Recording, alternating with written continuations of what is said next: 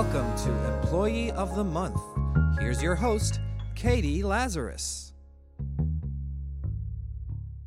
Welcome back to Employee of the Month. I'm your host, Katie Lazarus, and it is good to be here. I don't know if you can hear my dog scratching at the door of the sound booth, but I'm realizing that that is what I must be like when I'm either around the institutions that I want to be a part of, whether it's like the Jim Henson Company or the Colbert Report or the New York Times, or just around people who have jobs that I covet and somehow know I can't have, but aspire to be a part of, and just want to be accepted.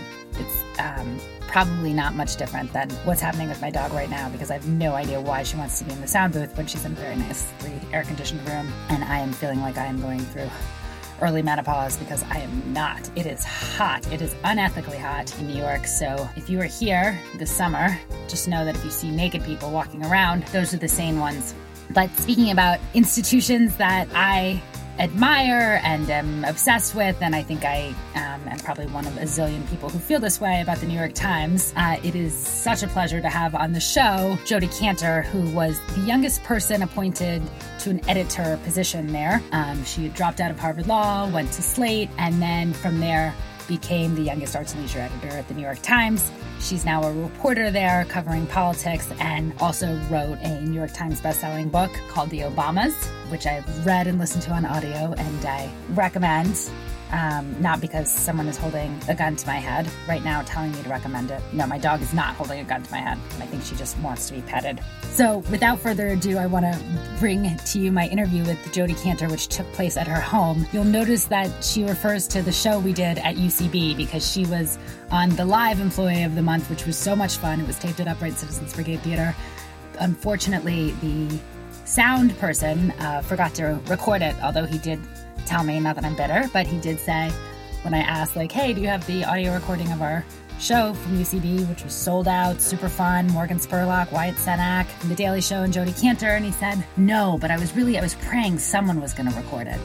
And that was a very valuable life lesson for me in uh, making sure to always hire competent people or just sane. Sane people would be a good idea, or someone with uh, the logic skills of at least a five year old. I'm going to start putting that on the requirement list. So uh, if anyone wants to get into sound recording, you're welcome to contact me because it would be nice to record the interviews. The good news is is that it enabled me to go spend a lot of time with Jodi and um, really get to hear about her work and what it was like for her to write about the Obamas, which is so intriguing. And it was such a pleasure to sit down and, and really have some one on one time, a longer interview, which is always really nice about the podcast in particular, that I get to spend time with our guests. Um, if you want to hear more from Employee of the Month, please go to the website, the Employee of the Month show, and you can download more podcasts. And let me know what you think of my interview with Jodi because we're going to get to have her back on. So if you have additional follow up questions, you can email them to me and we will surely get to them. But without further ado, I'm so excited to share with you the interview with Jodi Kantor. Jodi, you are one of Crain's 40 under 40. I was, You was. was. still have time, still get to hold that title. You have that. New York Times correspondent, Washington correspondent, been an editor at Slate, you've been an editor at the New York Times. What does it feel like winning the prestigious Employee of the Month award? I am uh, delighted because I, well, first I was a little bit terrified because, Let's talk about that. um, you know, at the start of the show, there were some very funny sketches that involved words that are not generally used in the New York Times.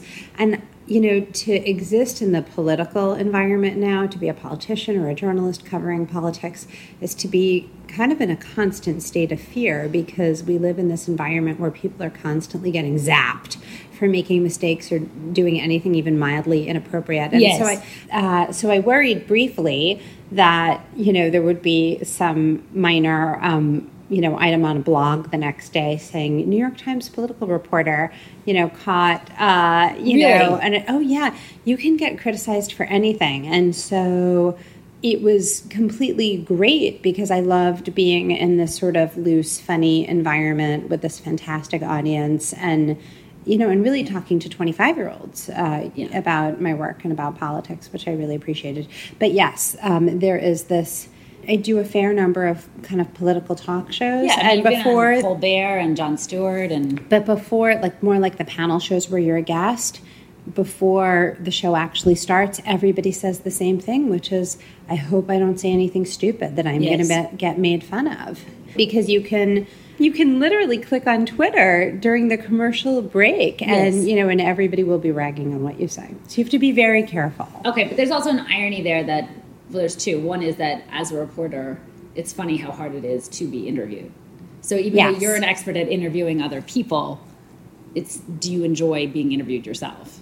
Well, you learn a lot from it, right? I mean, it's Yeah. really good for any journalist to be on the other side of the microphone occasionally because you become much more thoughtful about what it means to be written about and um, all that. You know, the interviews that I really enjoyed for the books, for, for, you know, my book, The Obamas, is about the president and first lady's adjustment to the White House. It's a sort of behind the scenes of what really happened when they got to Washington. And it's a very dramatic story because their claim to fame in politics originally was that they were kind of normal people. They were the Chicagoans, they pumped their own gas. And then they get to this, they get to the White House, and it's such.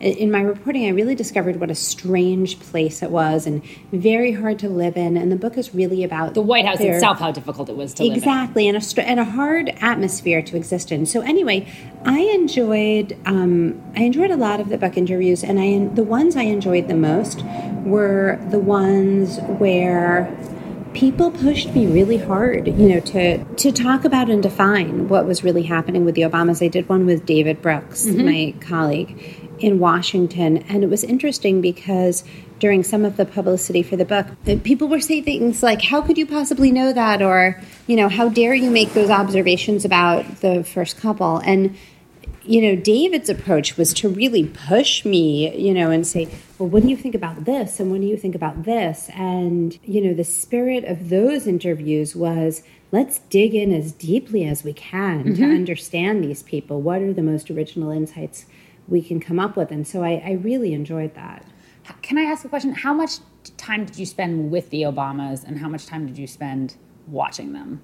Well, And when I say with, I mean talking with them. Sorry, so with them. political journalists spend very little time actually talking to Hmm. the people we cover and a lot of time observing them.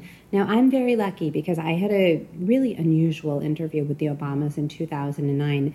Amazingly enough, they actually agreed to talk to me about their marriage. Oh, in Why do you the say Oval amazingly? Office?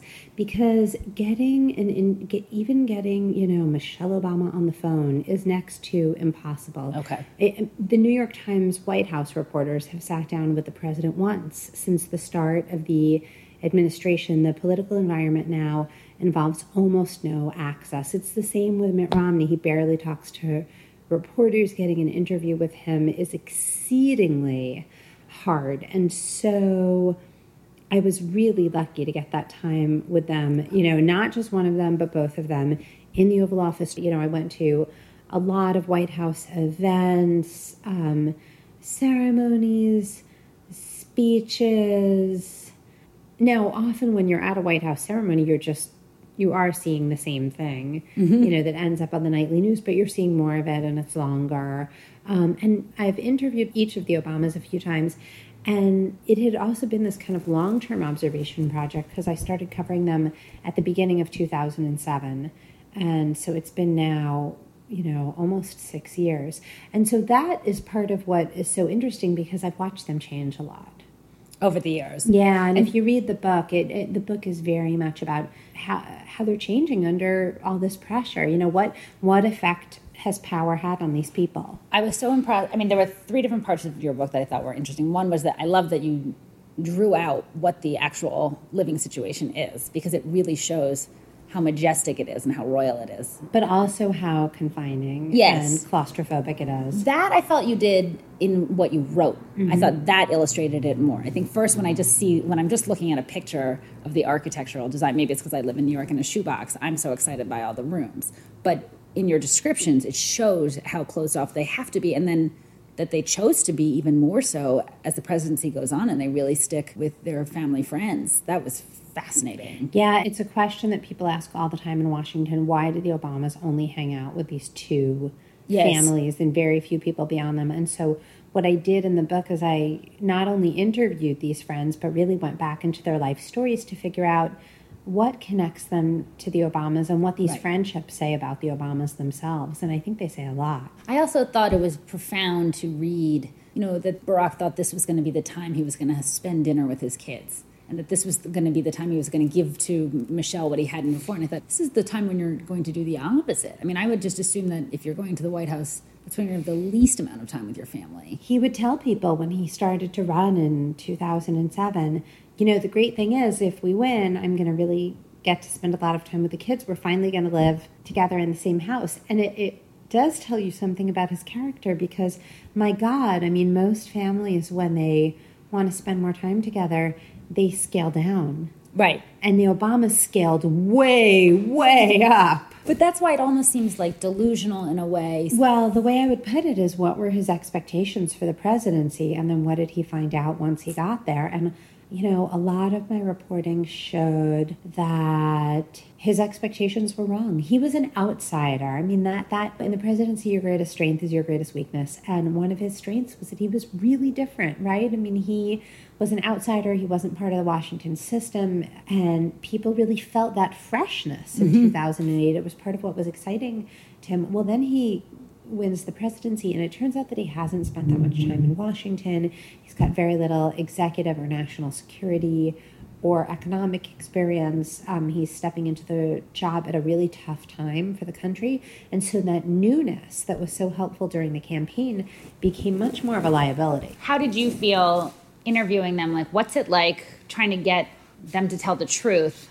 Basically, how do you cozy up to them so that they're going to be honest with you, but also not alienate? Well, and you're doing it, you know, with very little time, with a couple of other White House aides in the room. One thing I appreciate about the Obamas is that the times I've interviewed them, at least, I have felt that they tried to engage and really answer the questions. There are some people you interview who give you the impression that they're just trying to run out the clock or stonewall or just desperately avoid saying anything interesting. And the Obamas are not like that. And I think because it was such an unusual format and topic, um, there was a lot of great stuff that came up.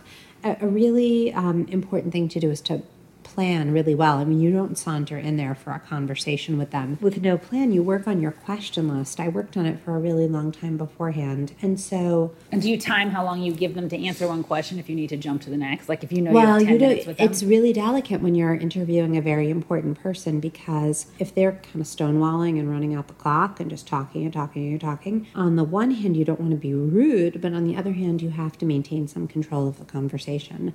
Um, they didn't do that, but the best question I asked them was that, you know, I just looked at them and I said, What is it like to have an equal marriage when one person is president? And Michelle Obama made this noise like, huh, like she was glad that somebody had asked. And then she did a very smart thing, which is she didn't answer. Uh, she let her husband take the question. And the president normally gives such fluid, well composed answers, but you know, on this one, he took three tries to answer the question and he really couldn't. He kept stumbling. And finally, he said, Actually, my staff cares a lot more about what Michelle Obama thinks than about what I think, which was a real clue for me in my reporting because it turns out that Michelle Obama is kind of the keeper of standards ultimately in the White House. Um, so, you know, that was an example of a question that they didn't give a rehearsed Right. Reply to. And I think it was because I'd worked so hard on the question. Long, rambling questions are bad. See, now I'm stepping back. Do you feel at Slate or the New York Times, did you learn how to be a real reporter? Because I feel like that's not taught for bloggers and things like that. But I learned it at the Times. Um, Slate is fantastic. When I was there, there wasn't that much emphasis on reporting, there was more emphasis on inventiveness. Uh, which it was good to be trained in the kind of slate coming style from of you mean coming inventiveness. from law school. Yeah, exactly. But I learned to work at the Times is to really be steeped in reporting. And I was an editor at the Times before I was a writer. And being an editor at the Times made me want to be a reporter. Reporting is the central thing the Times does. It's the most prized, you know, it's Is that a normal process to go from editing to it's unusual, but I, I became an editor before I became a reporter. I think in part because I was at Slate where there's not a lot of reporting that happens, but also I was one of the reasons I knew I wanted to be a journalist was that I was really good at fixing text and fixing documents. Um, I would fix grad school essays for my friends. this is when you were at Harvard Law? Yeah, or even before that. Uh, For a long time, if there was a piece of writing, I could look at it and say, we need to do X, Y, and Z, and then it'll be better. And so I think that's how I became an editor quickly, which was exciting and great in a lot of ways, except that by the time I was 30, I had never been a reporter, and I was really missing it because being a journalist is really about going out and experiencing the world and bringing that experience back for other people. And I sort of said to myself, I'm a journalist, but I, I've never really done the primary thing that journalists do. And I work at the New York Times. Instead of telling New York Times readers about the world, I sit in the New York Times building and I have meetings all day with other New York Times people, which is great in many ways. And uh, maybe I'll get to do that again sometime. But it's not sort of the primary fundamental thing that the newspaper does. What did you start as at Slate? You said you're an assistant. I was, yeah, I well, I left law school and I went to Slate and I was an editorial assistant, which basically means doing, you know, the windows and the floors. I mean, I would like change the ink cartridge uh, on the printer and answer reader email and stuff like that. But the great thing about Slate was that it was the kind of place where, you know, as long as you're done with your scut work, you can try for anything else. Like if you have a good idea, nobody there will ever say to you, you can't do that because you're just an editorial assistant and so I was willing to work hard, and so I I had a lot of opportunity there. So I became an editor, and I eventually became the culture editor. Um, and then four years later, I went to the Times. and I thought it was interesting because, you know, you got there because you wrote to Frank Rich and Well, I've- he he and I had worked on something together. at Slate. Yes, and we got into a conversation about the Times culture coverage, which he was getting ready to sort of help shake up. And I said, "Oh, you know, really, what's going on?" And we got I had I have been reading the Times culture coverage since I was probably 10 or 11 years old, and I had a million ideas for what they could do with it. And so that's how the conversation started. To give Frank Rich a full document of what you believe they should be doing there is an, another step. You had said to me once that you gave him this laundry list of things you want. Well, I, I mean, he had asked for my Yeah. idea. So what you do in that situation is you write a memo. But you know, I guess I had been reading the paper for so long, and I knew it so well that I did feel I could be bold. The the first line of that memo was, "The New York Times is serving its readers spinach for dessert." Because I thought, you know, I have to be honest. I have to say what I really think because if they're interested in me, they have to really be, you know, this is a test of whether the paper, which is a pretty traditional institution on the mm-hmm. whole, you know, and, and especially was in like, this is late 2002, like, would they really be willing to try some of these crazy things that I'm recommending? and when you say crazy, what, what are they? Because that crazy is relative. crazy is relative. I was not suggesting, you know, that we start printing it in green ink or that we run naked photos uh, or anything terribly untimesian. But remember, it was a different era.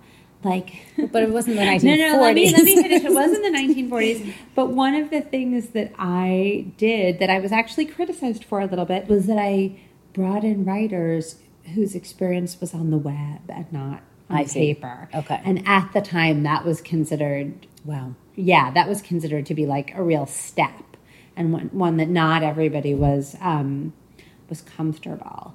I, you know the the main thing I'll tell you, I'll totally give you my philosophy of culture coverage right here and now, which is that a lot of culture coverage is about what's coming out this week, right? What movies are coming out this week, what new albums are coming out this week, what new TV shows are starting, et cetera, et cetera, et cetera. And that's fine, you know, and doing stories about what's coming out, it's all perfectly well and good.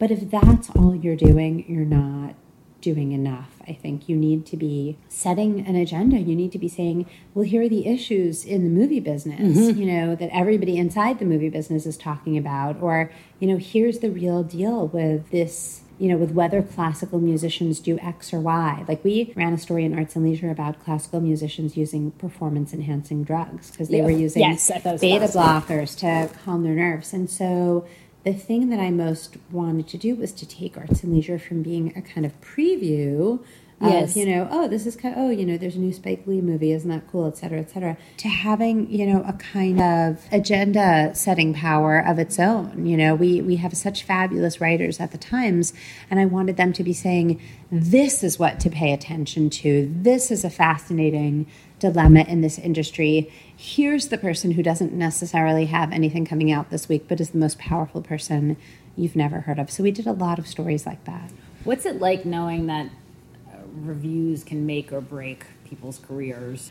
They can and they can't, you know, especially in this day and age. I'm not sure that reviews always can. I mean, they say it's true in the theater world where the Times is I've seen especially powerful. Take off from New York Times reviews. Well, so the positive power is a little different from the negative power, Okay. right? Because the power to launch is different and maybe more real, I think, than in a way a good review can have more power, right, than a than a negative review. Okay. You know, I think the critics were very careful with Arts and Leisure because it's a Sunday section. I thought a lot more about having the power to draw attention to and spotlight great work than I did about sort of killing things. And you know, often some bands s- or you know shows or movies are so popular that you're not going to actually make a dent. Like I worked very closely with Jon Pareles on a piece about why he hated Coldplay.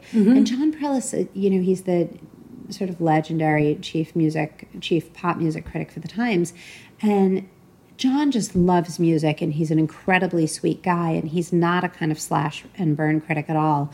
But we were in a meeting um, one day in my office. We would talk, you know, sometimes about new music coming out, and he just started ranting about why he hated Coldplay. And I was like, "You have to write that piece. You you." You have to write that. It's a great sort Right. of critical essay. So he wrote it, and um, it you know it made a real splash when it came out. And Gwyneth Paltrow later said terrible things about you know him and the story. She was livid, apparently. Um, but you know, Coldplay is Coldplay. I, you know, Jon Pareles was going to influence, I think, the critical perception of Coldplay, but he probably wasn't going to make a dent in their album sales. People have outsized emotional reactions to what's in the newspaper. I've gotten razor blades in the mail. Are you serious? Yeah. For what? What? People, could you know, they, they I. I mean, there's, look, there's definitely a shoot the messenger thing going on with the way people feel about the media, right? And I think people just have outsized uh, reactions to a lot of what we write. How do you respond to that when you get something like razor blades in the mail? Well, I'm a mom and my daughter's really young, and so that did scare me as I have a friend who's an NYPD detective, and he helpfully pointed out that you know most threats uh, don't like are not for real because if God forbid somebody really wanted to hurt you, they probably wouldn't send you a letter about it beforehand. um, I think that the bigger question is the political world is pretty nasty, right? People attack you, they say negative things about you all the time. And so, how can you sort of transcend that, right? I mean, how Yes. can you? I should explain what I do now at the Times, which is that I write a lot about the Obama still, and I've been writing about Romney of late too. And my job is really to get beyond, you know, the ads and the debates and the sort of political spinning and talk about you know what their biographical influences really are. And you know talk about the last couple of years of the presidency and how the president has really performed and what he's learned and what we've learned about him. And you know i'll give you an example. I just wrote a big piece about mitt romney's mormonism um, how it influenced him. And so the question is like in this sort of nasty accusatory environment how do you really do the best work the best public service? How do you make sure that your journalism is you know so airtight that you're being fair to everybody So and that you're i mean one of the things that i really like about my job is that the stuff that we do often doesn't conform to political caricature. Like this piece i wrote about mitt romney as a mormon it, it just you know the the story did not fit the conventional you know, left leftist critique slash character of Mitt Romney, nor did it totally fit, you know, the campaign's flat but heroic, you know, superhero version of Mitt Romney. That particular story had no trouble sticking out because the question of whether to even write about Romney's Mormonism has been somewhat of a debate. Now, we write about every candidate's faith. We always um, Have.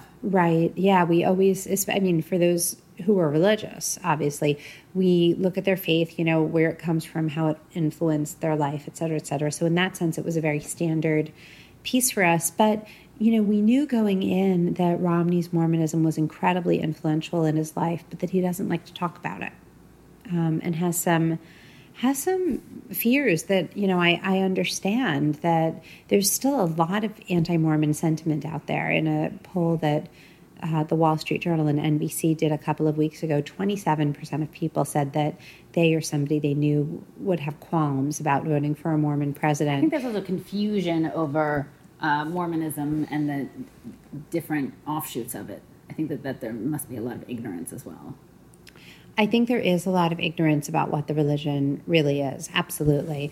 And so, anyway, so we knew that that would, um, we knew that just because we were sort of delving deeply into it, that it would get a lot of attention. But the thing is, when you talk to the people who really know Romney, especially his, from his church, they say, you know, this is who he is. This is what has really influenced um, his life.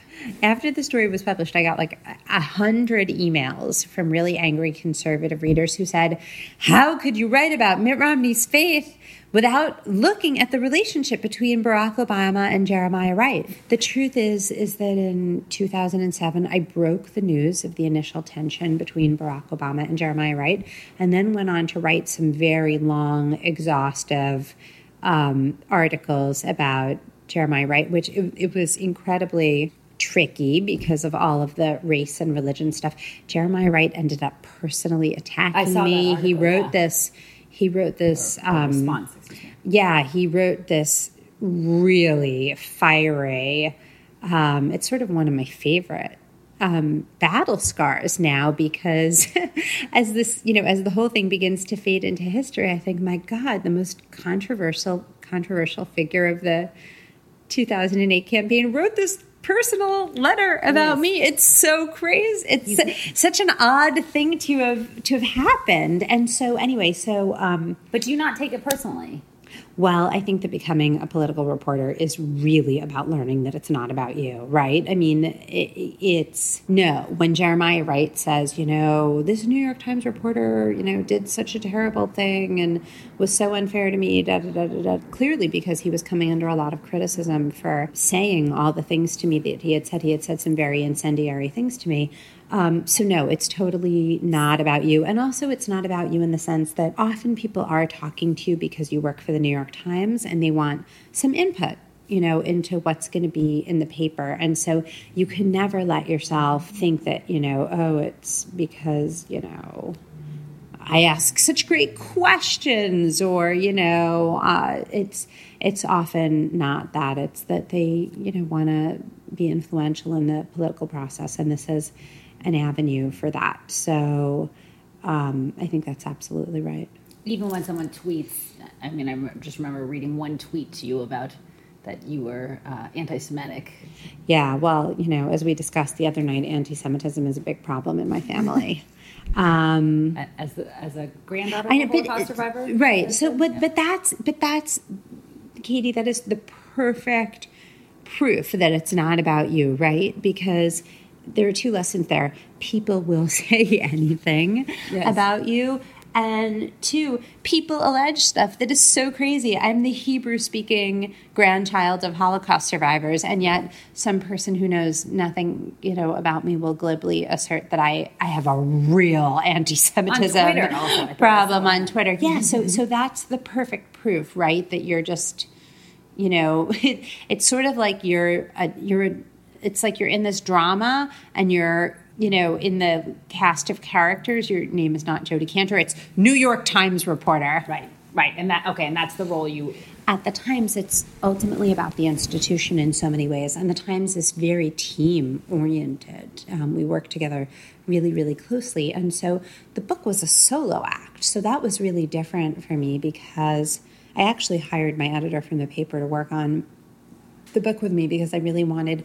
I knew, you know, I didn't sort of know specifically what the issues were before I started Who's editor?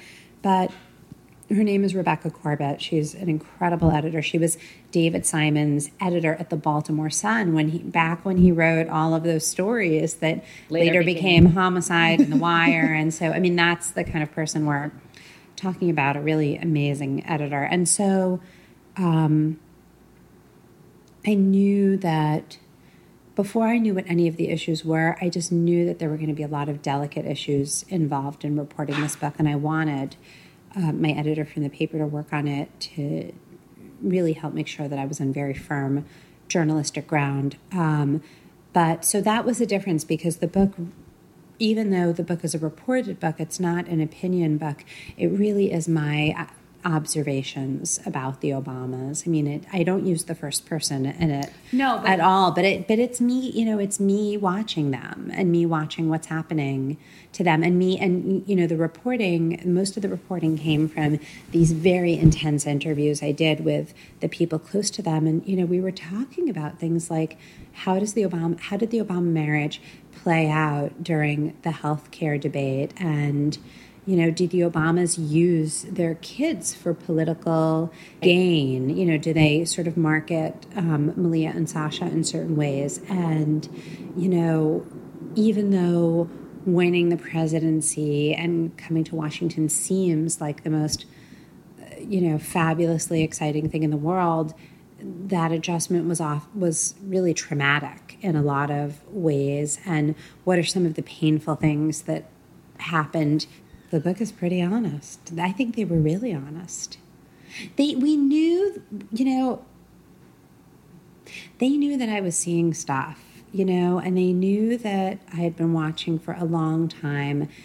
So, one of the unusual things about the work I do is that I really pay as much attention to the First Lady as I do Yes, to the President Completely unusual. Yeah. and that you know it's important to me um, because I think that just on pure journalistic principle, sometimes if you pay attention to the person who is ignored as a subject, you can learn a lot. And the history of all these presidential books and biographies is that the First Lady is usually pushed off to the side and is not considered as a serious subject, even though we know from history that First Ladies in private are the most influential. Yeah. So the the- so the theory of sort of my reporting on Michelle Obama is that if you watched Michelle Obama and if you could figure out what was going on with her, you could figure out what was going on with the presidency. That that she in a way is a very reliable guide to what's really going on in the presidency because she's so close to it and she is so much invested in it and her husband, you know, is kind of this poker player who doesn't um, he doesn't let other people know what's on his mind. Michelle Obama is um, much more legible, much clearer. People know what she's thinking inside the White House, and so you know, if, if you could sort of see the way she was reacting, you could understand a lot more about what was going on internally. And so people, I, I don't know. I mean, I, I- you know, I don't want to speak for my sources, but I think they knew that I knew what was really happening, and so therefore we were able to discuss it in a pretty honest way. And remember that people who work in the White House, they're doing a lot of processing, right? Like they're they're sort of trying to figure out what's happening in real time. so it helps them to talk to you. And they're observing the president and first lady very closely. They're watching them all the time. Because they're learning as as as they go. It's it's part of their jobs, you know, to to track what's going on with the president and first lady, and you know, figure out how to help or be productive in some way.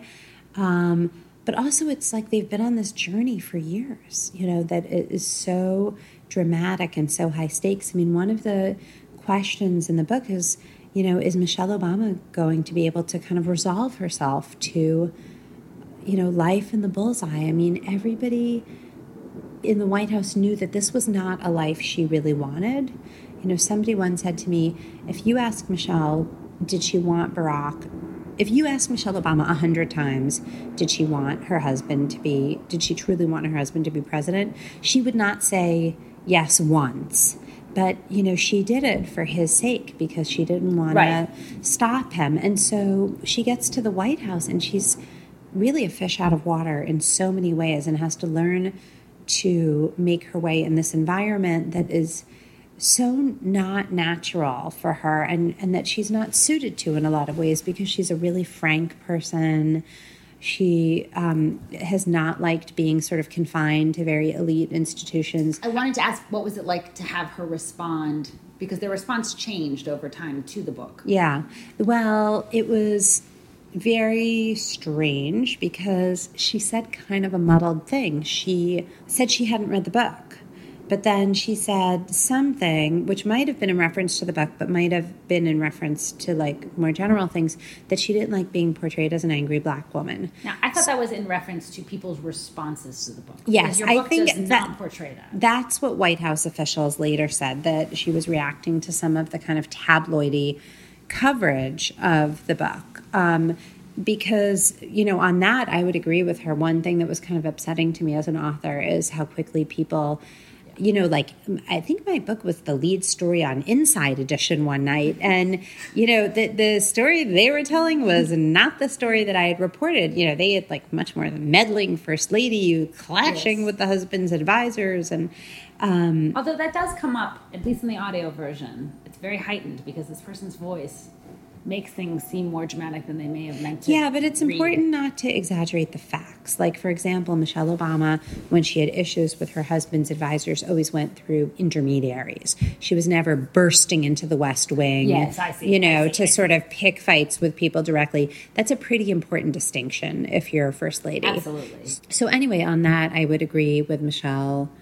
Obama, but um, the White House at the same time was saying things like, "This is a pretty flattering portrait," you know, of the two of them, um, and so I think initially people didn't know what to make of the book because the news cycle is so quick and short, and Twitter is 140 characters, and a book, you know, a book is is the opposite of all of that, right? I mean, a book takes a while to read, and the whole point of a book is that something, you know, one thing could happen on page 30, but then something completely different could happen on page 110, and um, it took a few days, I think, for people to get a real sense of it. Uh, you know, a nice thing was that Jon Stewart had me on and he really defined what the book was for people and said, you know, this is a portrait of two people in the White House who are sort of struggling to find their footing, but it's not unflattering, you know, to them. It's not like an attack book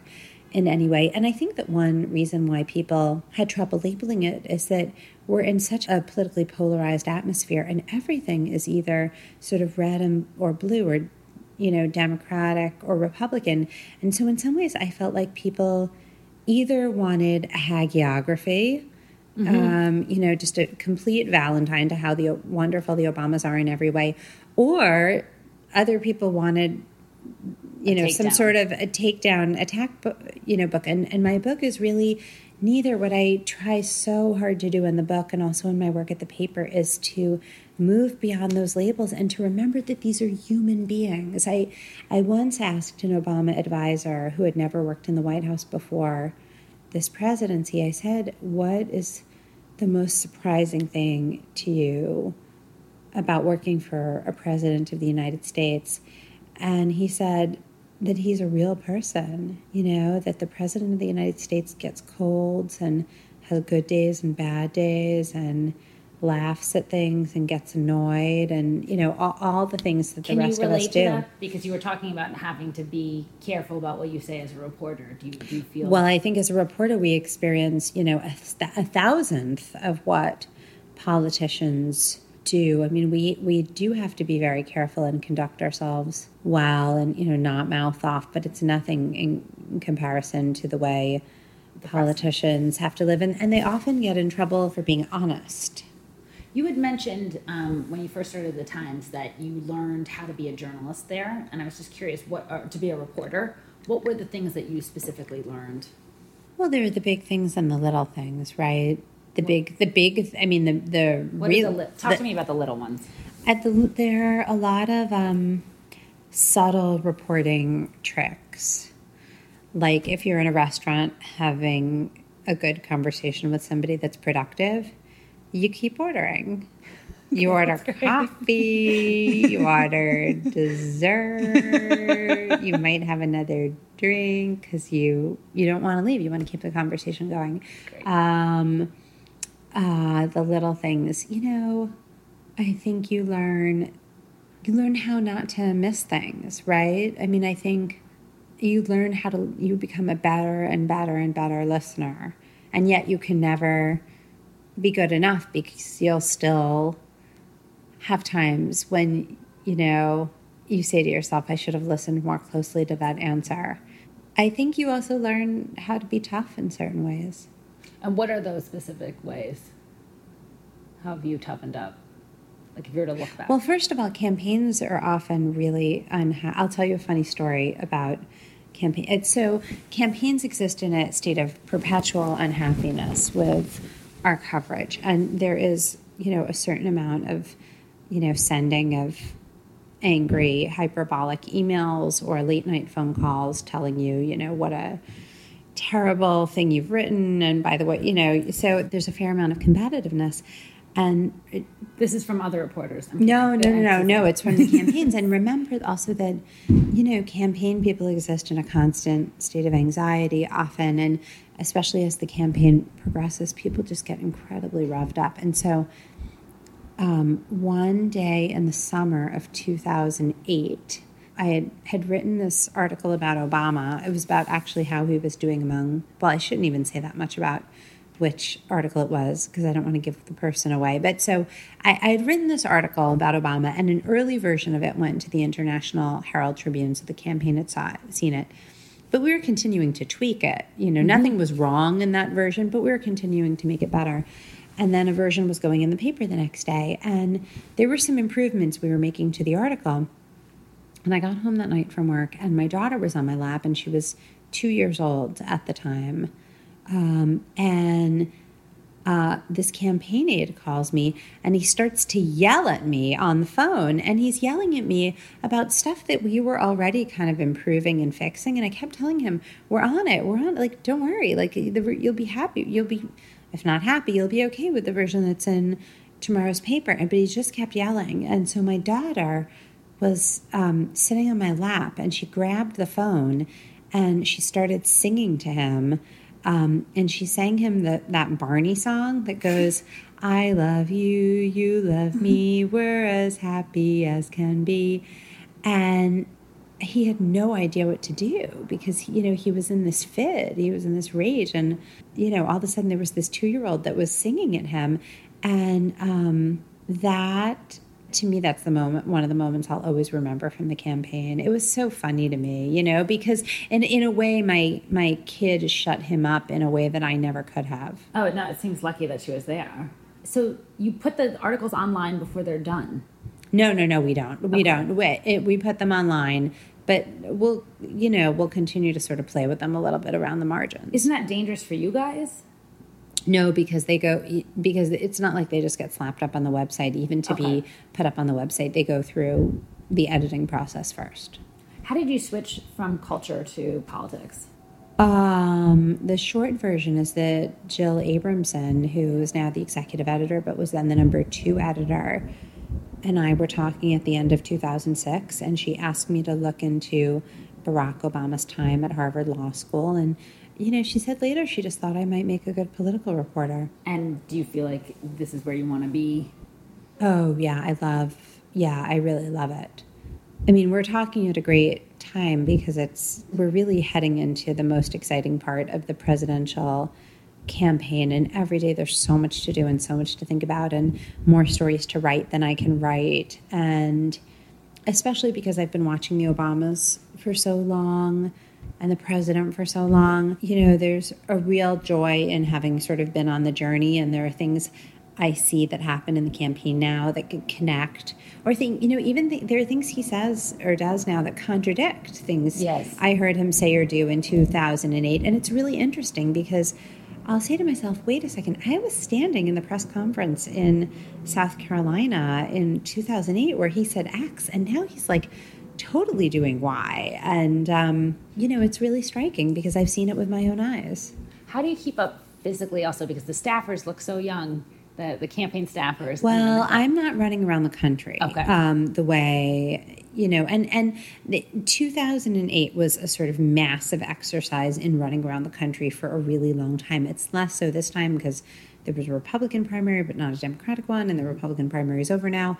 Um, when you travel, there are definitely stamina issues. Although I found that traveling in 2008 while tiring was not as tiring as taking care of a two year old.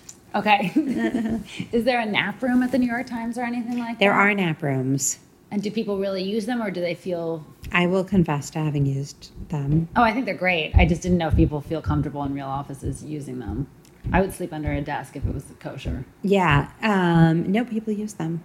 People use them because you'll you'll take a red eye or you'll be up all night writing an article, and you'll just need to lay down for forty minutes to be able to function.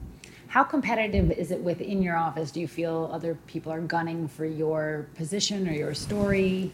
I would say that there's a pretty strong team ethos at the Times. To the extent that there's any internal competition, it is so dwarfed, I think, by the desire to beat our competitors mm-hmm.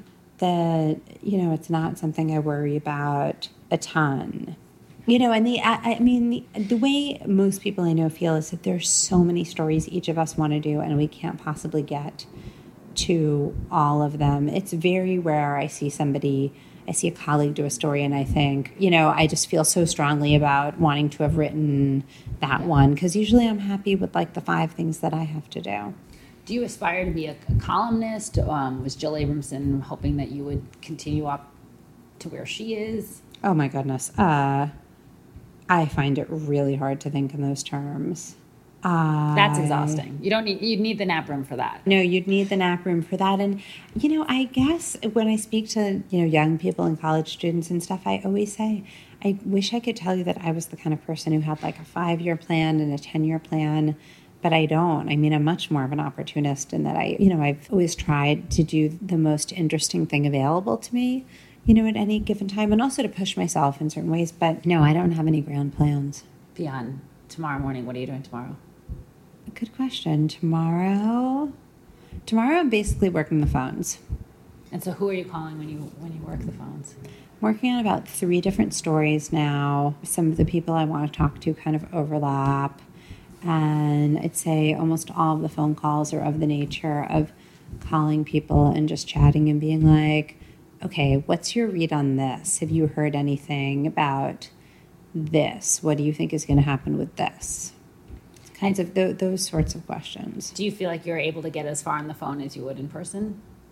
Depends. Um, in person can be great, uh, and it's nice to really connect with people. Um, but the phone can have an intimacy of its own. So the next interview, we'll have to do it on the phone That's fine. and see if it works that way. Um, I don't want to take up any more time because you are a working mom, but I'm I'm so grateful. This was so exciting to sit down and talk with you and hear about your work. Um, I love doing the show. Good. So we get to have you back. Absolutely. Okay, so then you'll be an employee of many months. Thank you so much, Jodi Kantor. This was lovely. Thank you.